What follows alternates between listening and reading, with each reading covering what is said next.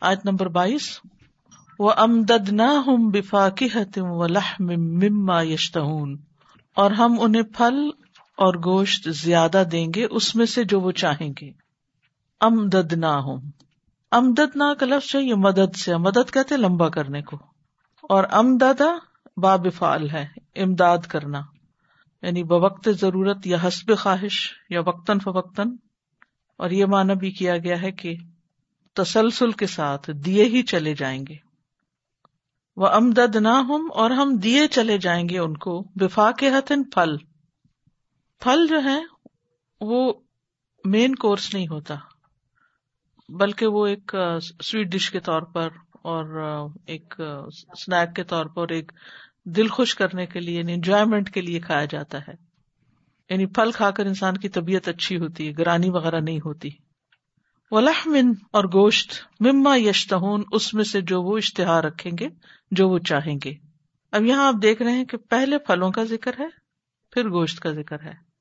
تو اس سے کیا پتا چلتا ہے کہ کھانے میں پہلے پھل کھانے چاہیے، اس کے بعد ہیوی چیز کھانی چاہیے۔ گوشت کھا کے اور بریانی کھا کے پھر اس کے اوپر پھل کھانا جو ہے وہ فائدہ نہیں دیتا۔ بہرحال جنت میں تو یہ مسائل ویسے ہی نہیں ہوں گے، لیکن پھر بھی ترتیب سے انسان کچھ حکمت کی بات سیکھ لیتا ہے۔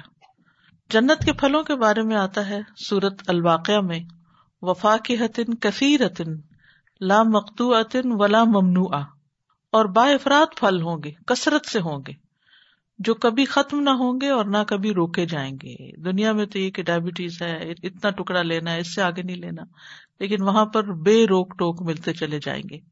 پھر من پسند پھل، چوائس کے ساتھ سورت الواقع ٹوینٹی۔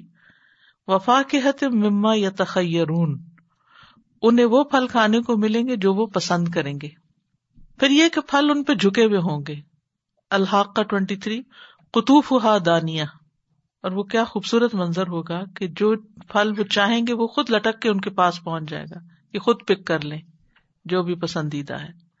دنیا میں تو پھل کتنے مرحلے طے کر کے آتے ہیں اور پہنچنے تک وہ فریشنس بھی ختم ہو چکی ہوتی ہے، لیکن وہاں بالکل پسند کے۔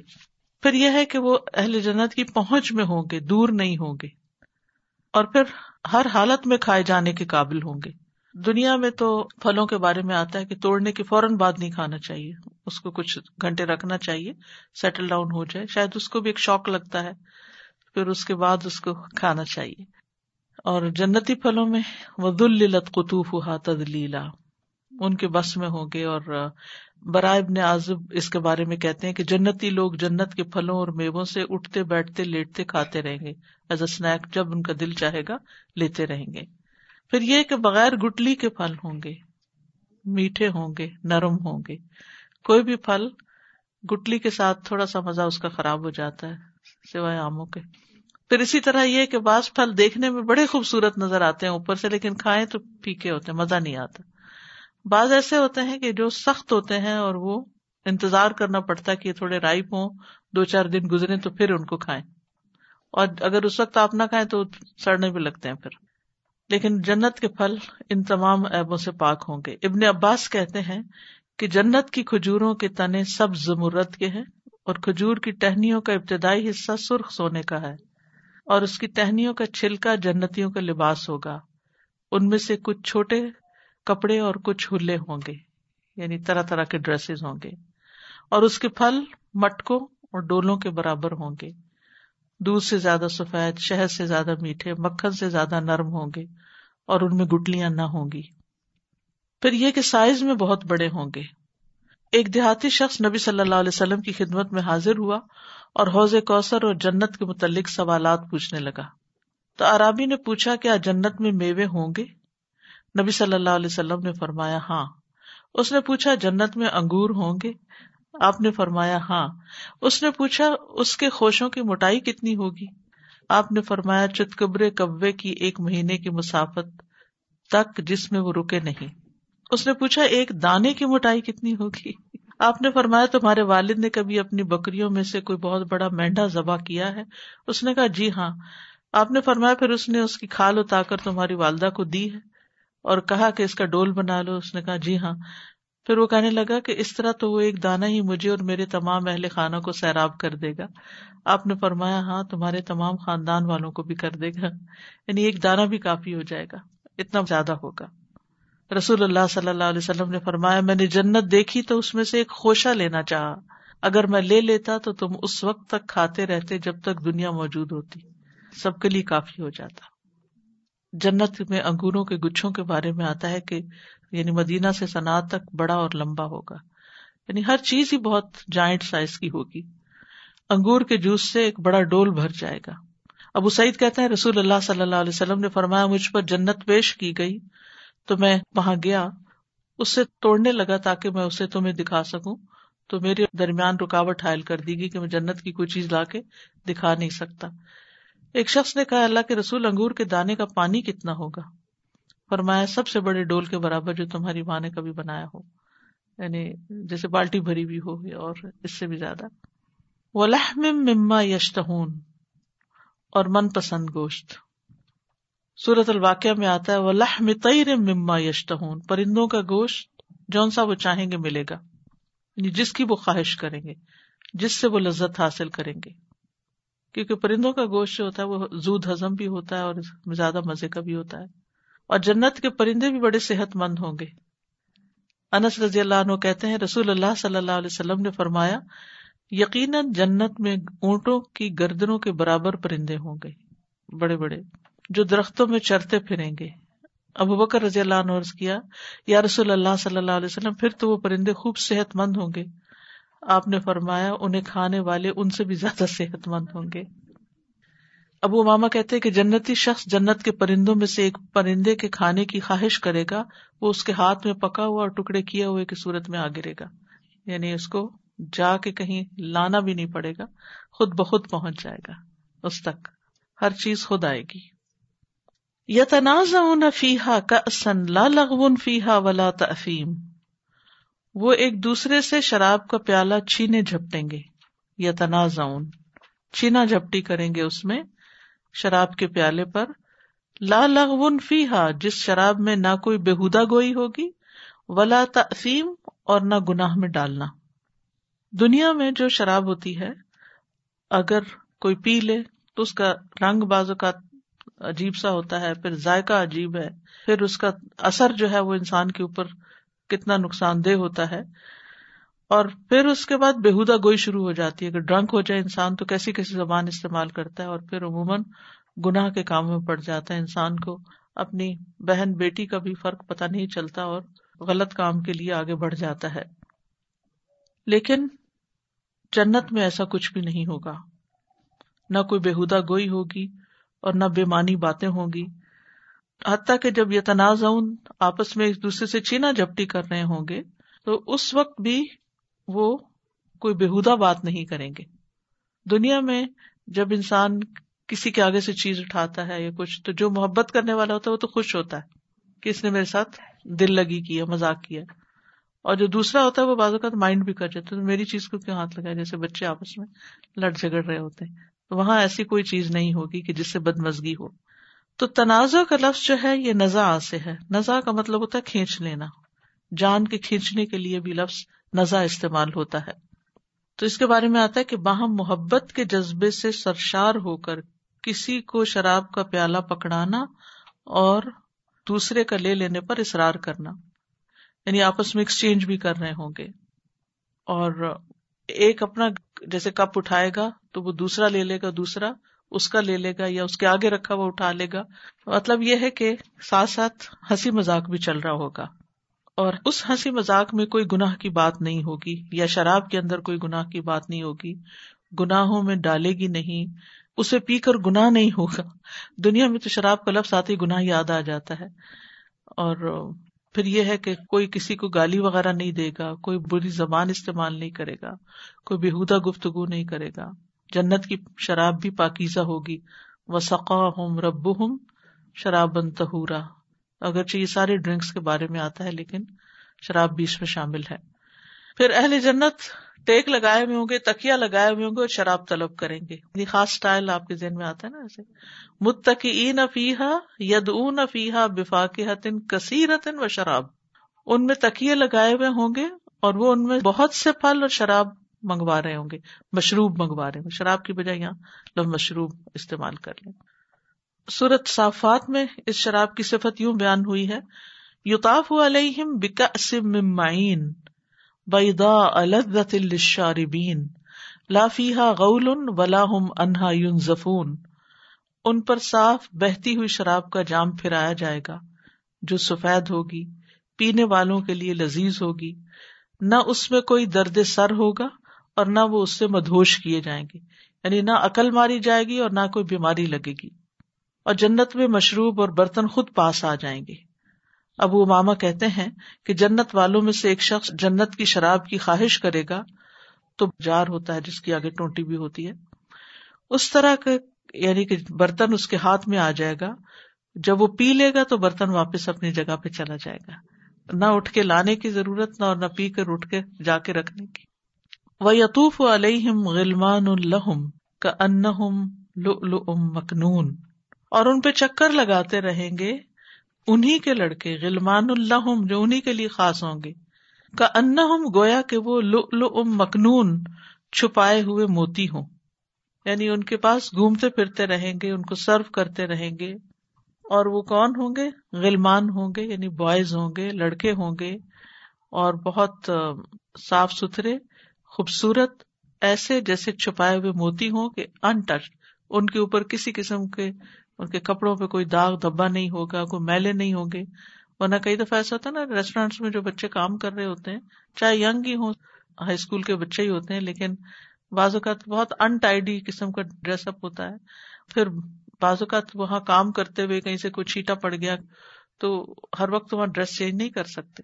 یعنی وہ کام ہی ایسا ہوتا ہے کہ جس میں کچھ نہ کچھ لگنے کا اندیشہ ہوتا ہے، لیکن جنت کے جو خادم ہیں، وہ ہر ایسی گندگی سے محفوظ ہوں گے، بلکہ ایسے ہوں گے جیسے غلافوں میں سنبھال کے رکھے ہوئے موتی ہوتے ہیں، جس طرح وہ چمک رہے ہوتے ہیں۔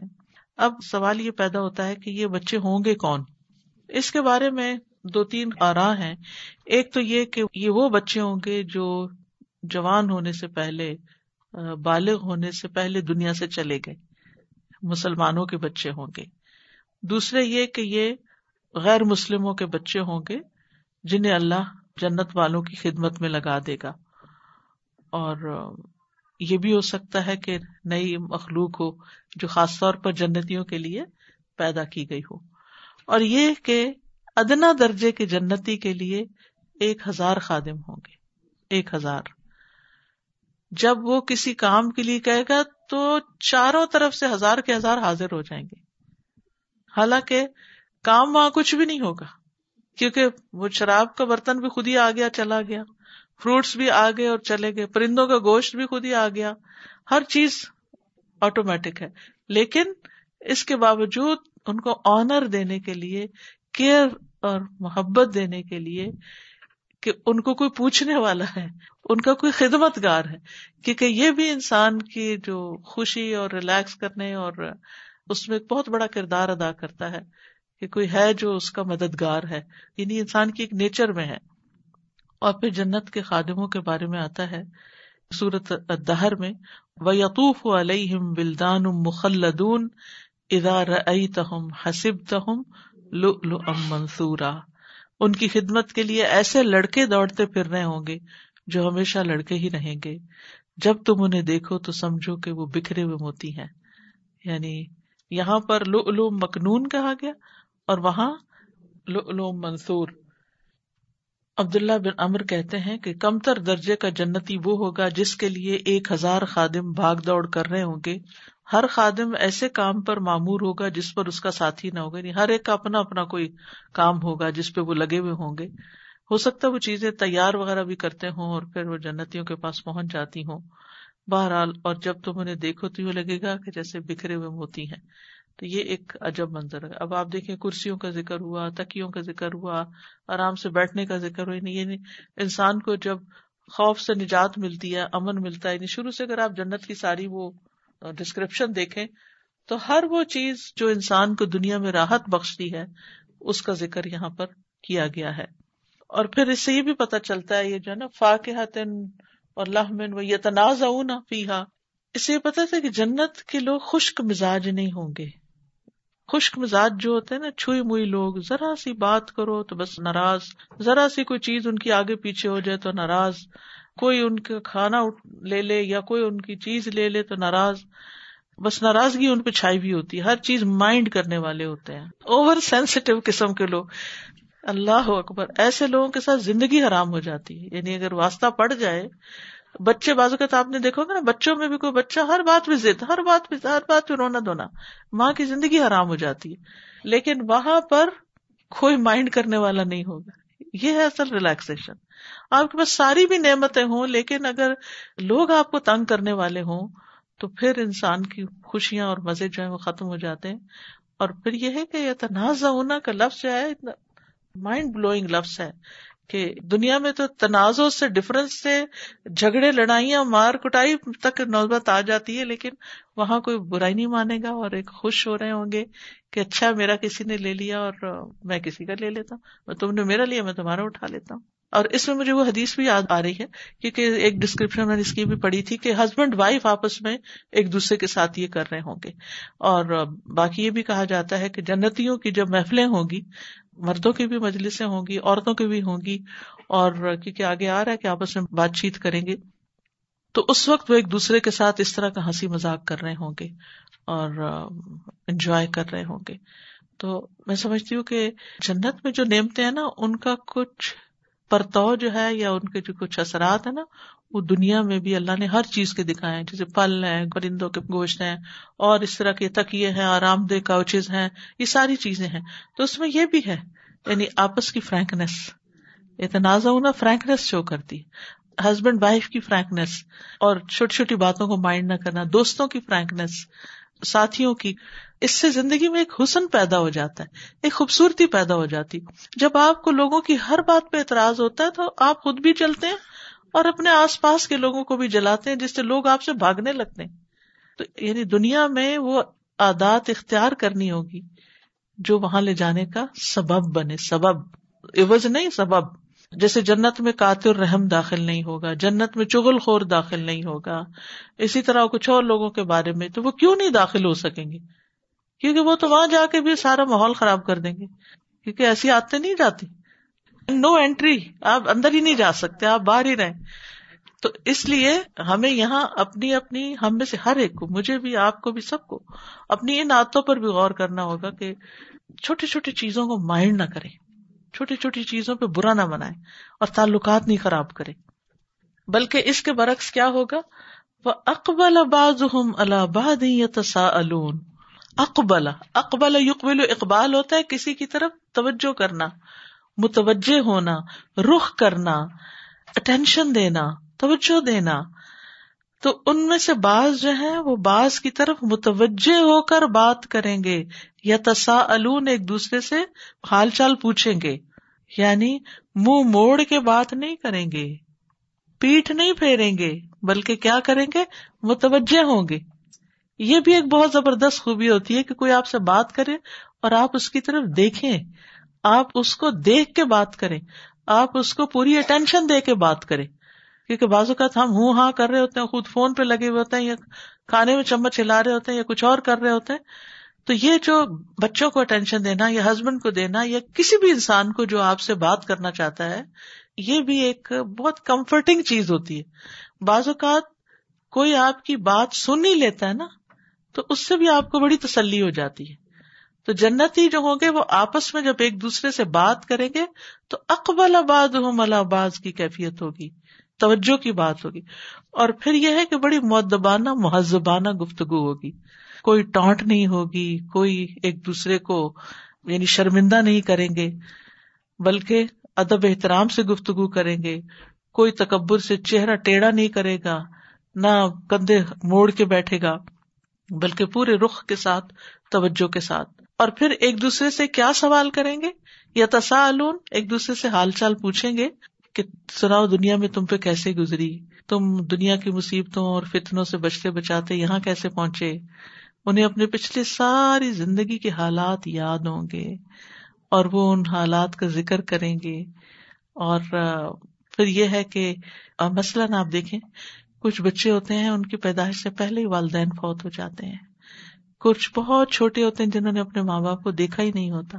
پھر وہ جنت میں اکٹھے ہوں گے تو ماں باپ اپنے بچوں سے پوچھیں گے، کیونکہ انہوں نے ان کی کوئی خوشی نہیں دیکھی، نہ کوئی بہاریں دیکھی اس سے پہلے ہی دنیا میں سے چلے گئے۔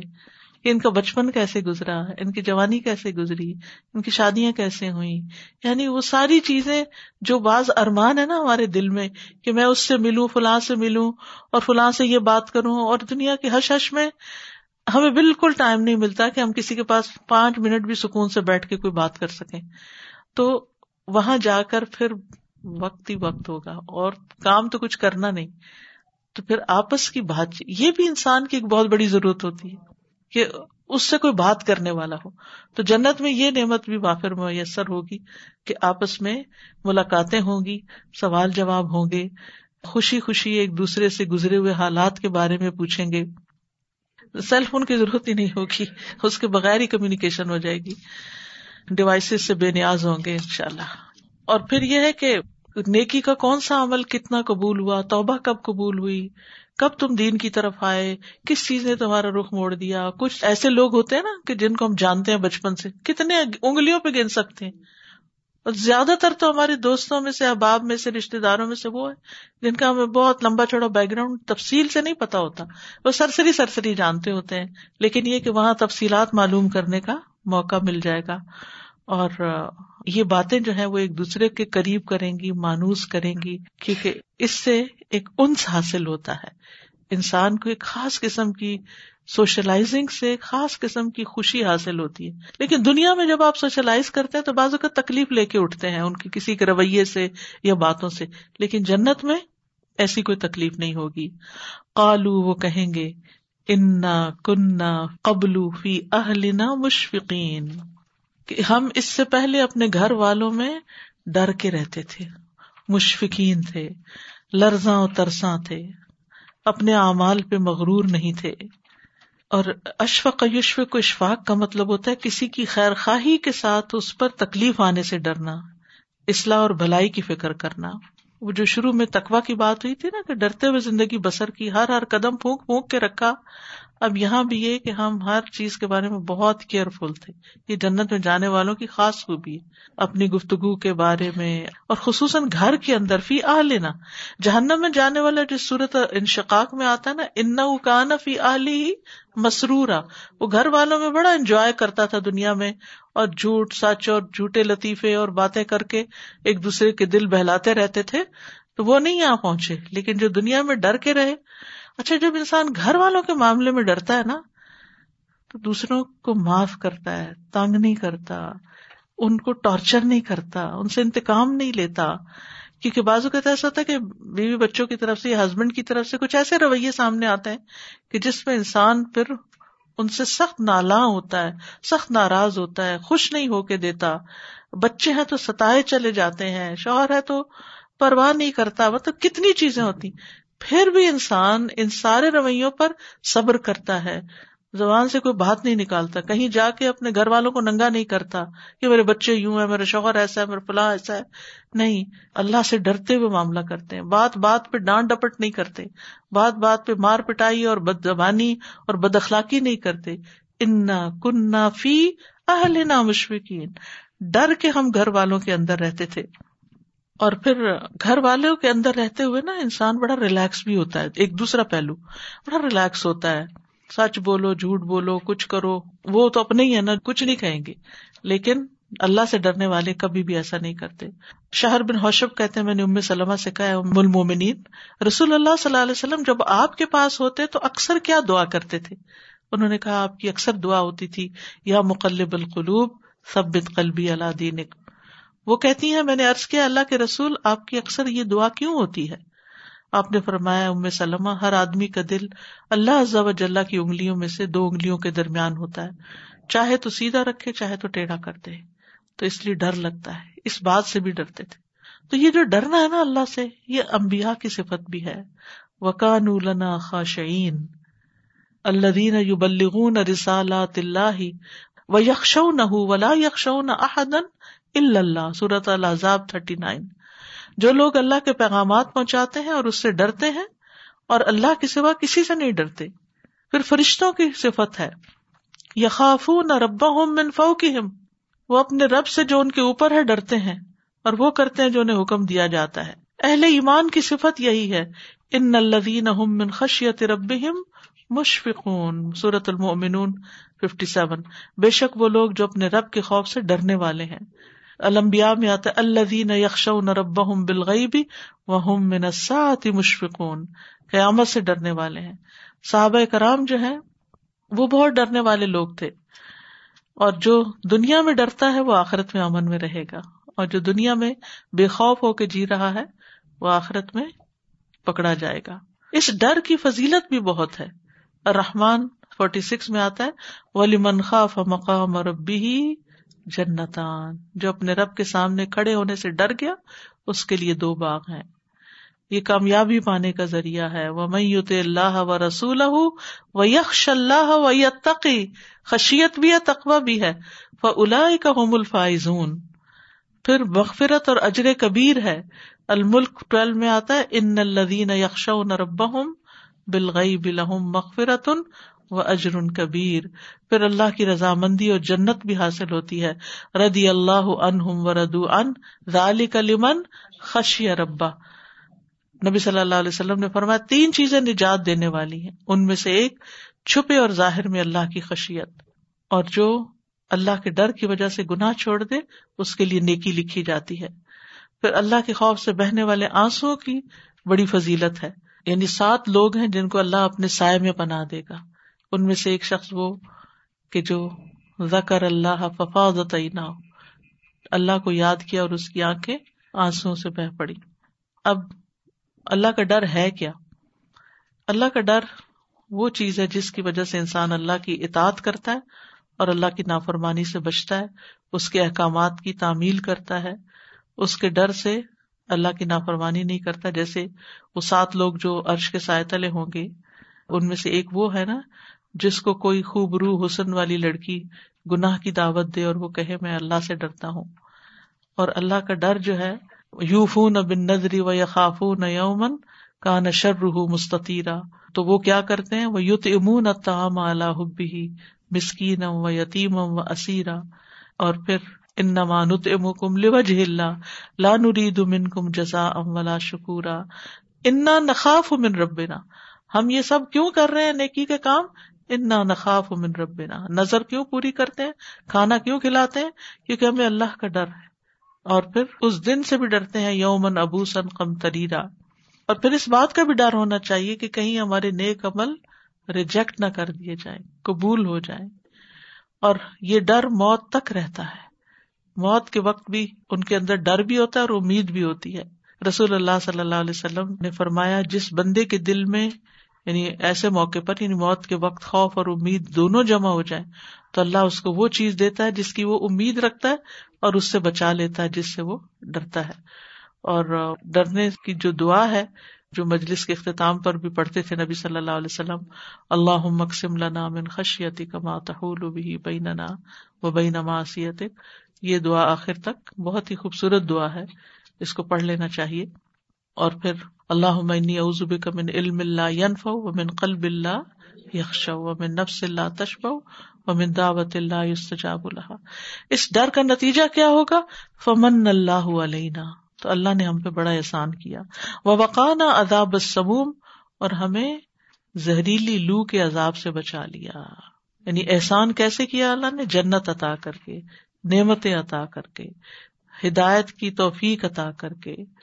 اللہ کی ہدایت پر شکر ادا کر کے۔ اور سموم کیا ہوتا ہے؟ سموم کا لفظ نا سم سے ہے۔ سم کہتے ہیں زہر کو۔ اور سمائم اس کی جمع ہوتی ہے اور مسام وہ ہوتا ہے جو جسم کے اندر جہاں سے یعنی زہریلے مادے نکلتے ہیں۔ تو اس سے مراد آگ کا عذاب بھی ہے، جہنم کی گرم لو بھی ہے، اور حرارت اور سردی کے جھونکے بھی ہیں۔ کیونکہ آج کل آپ دیکھیں سردی سے جو وینڈ چل ہوتی ہے، اس کی وجہ سے جلن شروع ہو جاتی ہے۔ تو قیامت کے دن اللہ تعالیٰ کا یہ احسان ہوگا بندوں پر کہ وہ انہیں آگ سے بچا لے گا، لو کے عذاب سے بچا لے گا۔ اصل میں نا سموم کو کہتے شولہ کا جو اوپر والا حصہ ہوتا ہے نا سب سے زیادہ گرم ہوتا ہے۔ جس میں شولہ نہیں نظر آتا، اس کا ایک آخری حصہ ہوتا ہے۔ انا کنہ من قبل ند اس سے پہلے ہم اس کی عبادت کرتے تھے، اس کو پکارتے تھے۔ دعا جو ہے، اس کے دو معنی ہیں۔ ایک ہے عبادت اور ایک ہے سوال۔ یعنی ہم اللہ سے سوال کرتے تھے، ہر چیز اللہ ہی سے مانگتے تھے۔ اور دوسرا مانا عبادت کرتے تھے ہم اس کی۔ اور مانگنے میں چاہے ہدایت ہو، چاہے رسک ہو، چاہے استقامت ہو، اسی کو پکارتے تھے۔ استغفار ہو، گناہوں کی معافی بھی اسی سے مانگتے تھے۔ اور اس کے علاوہ ہم کثرت سے دعائیں کرتے تھے۔ تو جنت میں جانے والے جو ہیں، ان کی خاص خوبی کیا ہوگی؟ بہت دعائیں کرنے والے، اٹھتے بیٹھتے دعائیں کرنے والے، دعائیں دینے والے، دعائیں لینے والے۔ اور پھر تحجد کے وقت خاص طور پر تجافا جنوب ہوں انل مزاج ید اون اور ہوں خوف ہم و تما خوف سے بھی اور امید سے بھی وہ مما رزق نہ ہوں یون فکون اور اس میں سے جو ہم رسک دیتے ہیں ان کو، وہ خرچ کرتے ہیں۔ اور پھر ذکر کی مجلسوں میں بھی کیوں اکٹھے ہوتے ہیں، شامل ہوتے ہیں؟ وہ جیسے فرشتے گھیرتے ہیں نا، لوگ کٹھے ہو کے اللہ کا ذکر کر رہے ہوتے ہیں۔ تو جب وہ اللہ کے پاس پہنچتے ہیں، تو اللہ تعالیٰ ان سے پوچھتا ہے کہ وہ کیا چاہتے تھے؟ یعنی وہ کیوں اکٹھے بیٹھے اور وہ کیوں ذکر کر رہے ہیں؟ تو فرشتے کہتے ہیں، وہ تجھ سے مغفرت مانگ رہے تھے۔ تو اللہ تعالیٰ فرماتے ہیں، میں نے انہیں بخش دیا اور جو انہوں نے مانگا میں نے عطا کر دیا اور جس سے انہوں نے پناہ مانگی میں نے انہیں پناہ دے دی۔ وہ کہتے ہیں، رب ان میں فلاں شخص موجود تھا، سخت گناہ گار بندہ۔ وہاں سے گزرتے ہوئے ان کے پاس بیٹھ گیا۔ اللہ تعالیٰ فرماتے ہیں، میں نے اس کو بھی بخش دیا۔ یہ ایسے لوگ ہیں کہ ان کے ساتھ بیٹھنے والا بھی محروم نہیں رہتا۔ تو اتنا فائدہ ہے اللہ کی خاطر ذکر والی مجلسوں کا، جس میں اللہ کی یاد ہوتی ہے۔ ان نہ البر الرحیم۔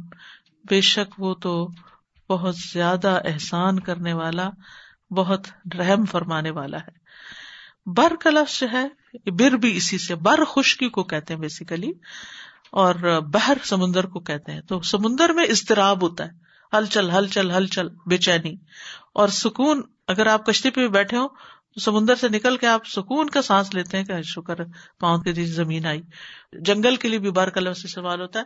وسط کا مانا بھی ہے۔ یعنی بہت زیادہ احسان کرے تو اس میں سکون بھی پایا جاتا ہے اور احسان بھی یعنی جو انتہائی نیک سلوک کرے۔ تو اللہ سبحان و تعالیٰ جو ہے وہ سب سے زیادہ بندوں پر احسان کرنے والا ہے، واضح الحسان ہے، ہدایت بھی دیتا ہے اور عمل کی توفیق بھی وہی دیتا ہے اور اس پر جزا بھی وہی دیتا ہے۔ اللہ تعالیٰ کی کچھ صفات جلال ہیں، کچھ جمال ہیں۔ یعنی کچھ صفات ایسی ہیں اللہ کی جن میں جمال ہے، جیسے البر ہے، رحیم ہے اور کچھ جلال والی ہوتی جب دونوں ملتی ہیں تو صفات کمال ہو جاتی ہیں۔ یہاں پر دونوں کا ذکر ہے۔ اور الرحیم جو فعیل کے وزن پر ہے۔ تو فعیل میں دو چیزیں ہوتی ہیں، دوام ہوتا ہے اور استمرار ہوتا ہے۔ یعنی ہمیشہ ہوگا اور جاری رہے گا سلسلہ۔ یعنی اللہ تعالیٰ کا احسان جو ہے وہ بند نہیں ہوتا۔ اور اللہ تعالیٰ کی رحمت کے بارے میں تو آپ جانتے ہی ہیں کہ اس کی رحمت کے کتنے حصے ہیں۔ سو حصے۔ ایک حصہ دنیا میں، ننانوے آخرت کے لیے۔